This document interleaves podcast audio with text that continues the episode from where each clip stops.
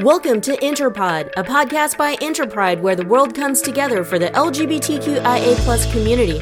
I'm Michelle Miao, your host. In honor of International Day Against Homophobia, Biphobia, and Transphobia, we speak to Ana Andrade, who is the Senior Campaigns Manager for All Out. We'll talk about discrimination and anti LGBTQ views in Latin America. Hi, I'm Ana. I am um, Senior Campaign Manager for All Out, and my pronouns are she, her. Let's begin by having a conversation about homophobia, transphobia in Latin America. Where do you feel that it is most dangerous for LGBTQIA plus people in Latin America? Um, I don't think it is too much of a where. Um, I think it's more of a who. I would say for for um, Latin America because uh, we do see a lot of transphobia, um, rampant transphobia in the region in all countries, and um, there is a lot of um, different kinds of um, intersections that make people subject to more risk. So, for example, if you are a white person in Brazil, you're much safer than if you are a black person in Brazil. And that's regardless of the fact that you are LGBT or not. But if you're a black LGBT person, then you're at a much higher risk. And if you're, for example, a Black trans woman, you're at even higher risk. Um, and in different countries in the region, that kind of changes a little bit. So, for example, in some countries, um, there is uh, a lot of discrimination against indigenous people. In some countries, it's more about Black folks that are discriminated. Um, but there is a lot of racism in the region in, in general. And um, that, um, that usually affects a lot of um, the safety that you have and the ability that you have to go from one place to the other and to make sure that um, you're free to do what you can and what you want and just be who you are.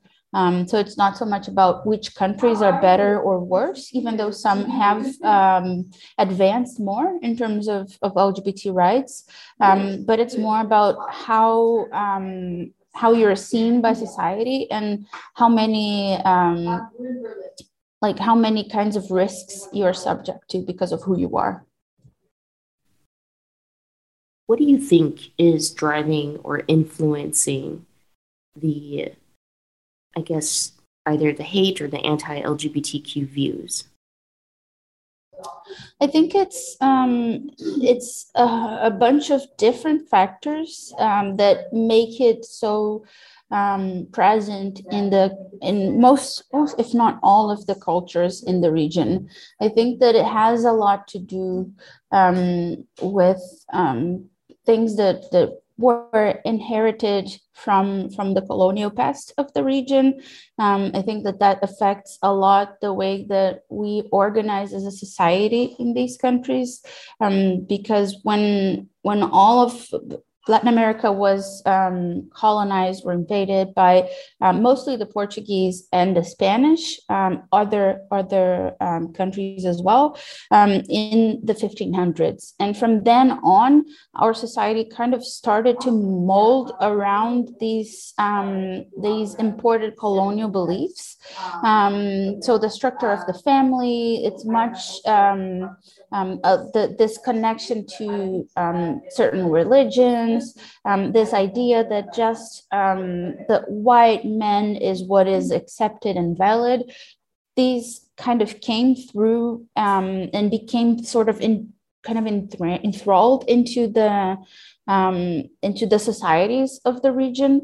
Um, and I think that to this day, that is something that um, has a big impact. And then I think that also um, it is a region that has a very big history of um, being subject to things um, from other countries, from other, like subject to international um, vulnerabilities that that has put us in a place that um, we've had to battle a lot of dictatorships in the 60s, 70s, 80s um, in many of the countries.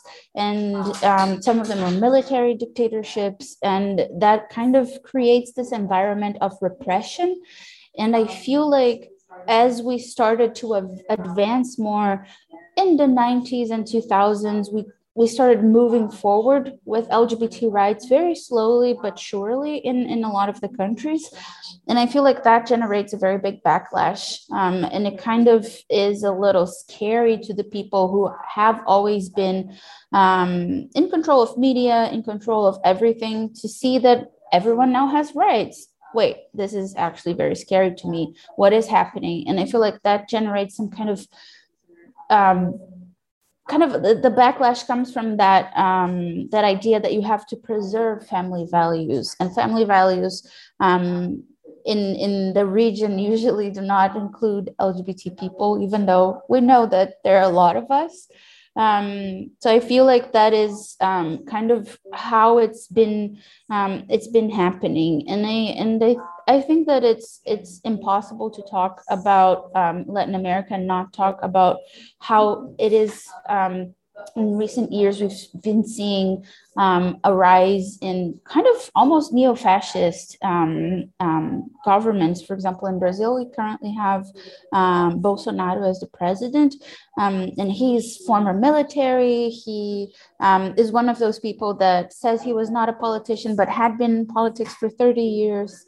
Um, and that represents a lot of what um, that regular people um, feel of just this is what is safe this is what is this is what i know. I don't really need to understand it different because it's not me so i don't have to to worry about that. Um, and it is a person that not was a very harmful to to the country not um, is because he's still president unfortunately but um, very harmful to the country not only uh, regarding lgbt rights or the rights of all minorities, um, but in general, in, in for the whole of the country. And I feel like that is something that is happening across the region in many different countries. Some countries have been moving towards a more um, open and inclusive kind of kind of government, new elections, new constitution, like it's the case for Chile, for example, um, and Argentina, who had a, um, a recent um, election and who recently um, finally uh, lifted the ban on abortions last year, I believe. Uh, so some countries have been progressing, um, even despite all of the contexts. Context, um, but some still are very much involved in this kind of um, culture of machismo, of believing that um, only men um, can provide for their families, that um, women don't have to have rights, that LGBT people who are different from what you would expect from a regular person also don't deserve to be protected, um, and who sometimes also believe that if you are um, protecting these people, that you're giving them privileges, which is not actually true, but is how they see, because uh, to them it's kind of it's hurting my right to discriminate that person so they're actually getting privileges when it's not the case we know that. Um, but i don't think that it has gotten to a point in the society that we are able to explain that fully. What are some of the ways in which lgbtqia plus activists and advocates like your yourself um, in what ways are you educating in understanding our our values, our issues. I think that our um, our movement in the region is very is almost well, it's as diverse as the region itself. Um, because it is a very a very big region with many different countries and inside each of these countries we have very different contexts um, brazil is a super large country and northern activists don't work the same way as southern activists. They don't have the same um, the same causes that they need to fight right now because it's different in the context and so far away. Um, but i think that some of the things that i would highlight as um, not only great successes of the movement, but great steps forward. Um, I think that we have been working very well with two fronts. Um, a lot of the activism in, in Latin America is done um, via strategic, strategic litigation. Um, and it's very common to take causes to Supreme Courts in most of our countries, um, which you're like it does create a very big gap in terms of what are the assured rights by the law and what is the education that the people have that actually lets them understand why the Supreme Court or of whatever um, court has um, has passed that um, that ruling. Um, so I think that um, allied to that um, strategy that goes through the law and through courts, I think there is a very big um, um, very big and complex work being done, and particularly through social media. I think that that's something that um, has become very major um, in the countries in our region because of the way that we communicate, because of the context of our countries. For example, um, most phone plans, like cell phone plans that you have in Brazil, allow you to use uh, WhatsApp, Facebook, and Instagram for free. And that does not charge your data pack. So people access those social networks and kind of use it as the internet when they're out of home because they do not want to spend their data because they might need it for an emergency. So I think that um, because those platforms are very easy to access and very um, widely spread in the region, there has been a lot um, of work being done through those channels. So a lot of um, explanations and videos, a lot of um, memes, even. Um, and it is a region of creative people that have been using these tools to talk about these complex issues in a way that a person that maybe might not be interested would actually like and enjoy. Um, so there is a lot of um, getting um, people aware of the importance of these things via influencers, via famous folks, via um, just stories of regular people and telling them actually we're not talking about anything extravagant. We're just talking about the right of a person. And this is what it is.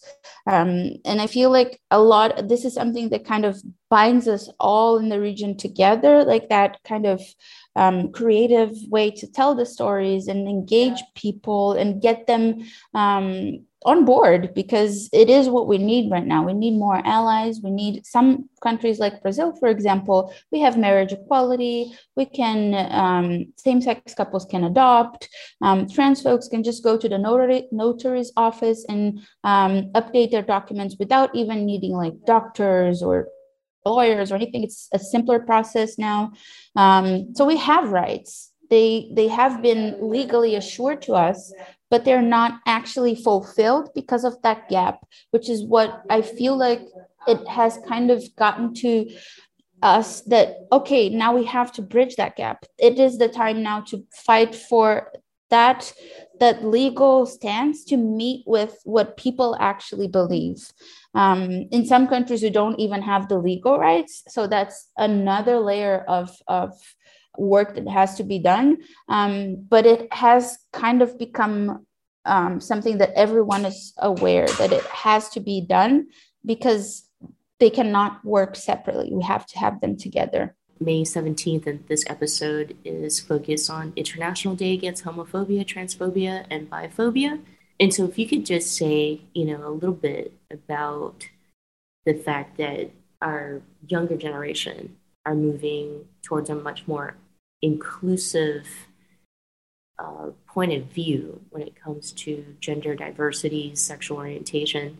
All right. I was talking about this the other day actually um, because of that uh, TV show. No, not TV show. Uh, sounds very outdated, but the Netflix show Heartstopper um, that came out, um, and how wonderful it is that teenagers today get to watch something like that because mm-hmm. that was not available when I was a teenager, and that wasn't like that long ago. It was some years ago, but not too long. Um, and it's wonderful that these kids now get to see that and get to see themselves so soon and get to understand themselves. And I was surprised because they're out in school and that was not a reality for me and i was in school some 20 years ago and i did not have any kind of like colleague at school like and no kids were out lgbt people when i was in school. Even when i was in university later still wasn't like some people were still very afraid to come out did not feel comfortable did not feel like they could express themselves even in like their 20s and obviously some people still go through that and and, and there's no age limit on coming out. Um, but it is it, it makes me feel hopeful that um, kids these days these days get to see this about themselves earlier and not struggle with self-hate so much. Obviously still a thing. Obviously bullying uh, is still very much a thing. Um, but i think that um, in general what i see from from these kids today is something that makes me very hopeful. Um, it makes me feel like um, if this generation that's now in school like 20 years from now when they're my age they will not tolerate a lot of the things that we kind of had to to get to where we are now. Um, and i feel like it will push society forward like it will have like a snap. We will have a snap that things will be more accepted and and and this is obviously very utopian and hopeful. Um not necessarily what will happen but i think that just because they have access to a lot of information It kind of goes back to, to what i was saying in terms of education. Um, they have access to all this information. They have access to all of these different things different sources different kinds of people to talk to over the internet. I think that that makes it um, easier for them to comprehend themselves. And if they are not an lgbt person to comprehend why it's not okay to discriminate someone who is. Um, and it is in in the context of, of Latin America, a lot of kids are still very much subject to um, what their family believes in, what their family, well, all kids are, but um, are very much involved in the dynamic of their family. Sometimes it's religious, sometimes it's just very conservative, and and they kind of absorb that from from the family. Um, but a lot of kids are now kind of breaking out of that um, sort of um, dome of of being immersed in this in this um, LGBT phobic culture. So I feel I feel very hopeful about how how kids communicate and see themselves and learn about themselves and their friends and stand up for each other these days. My last question is um, one advice or one piece of message of support for anyone out there who is experiencing homophobia, transphobia? I think that that that is always a difficult one, right? Because it always involves so many layers and so many things. Um, but what I would say is, if you have someone go to them. Um, if there's anyone that you trust, anyone that um, might be willing to listen and understand, go to them, ask for help. It's very scary to ask for help, it's not easy at all.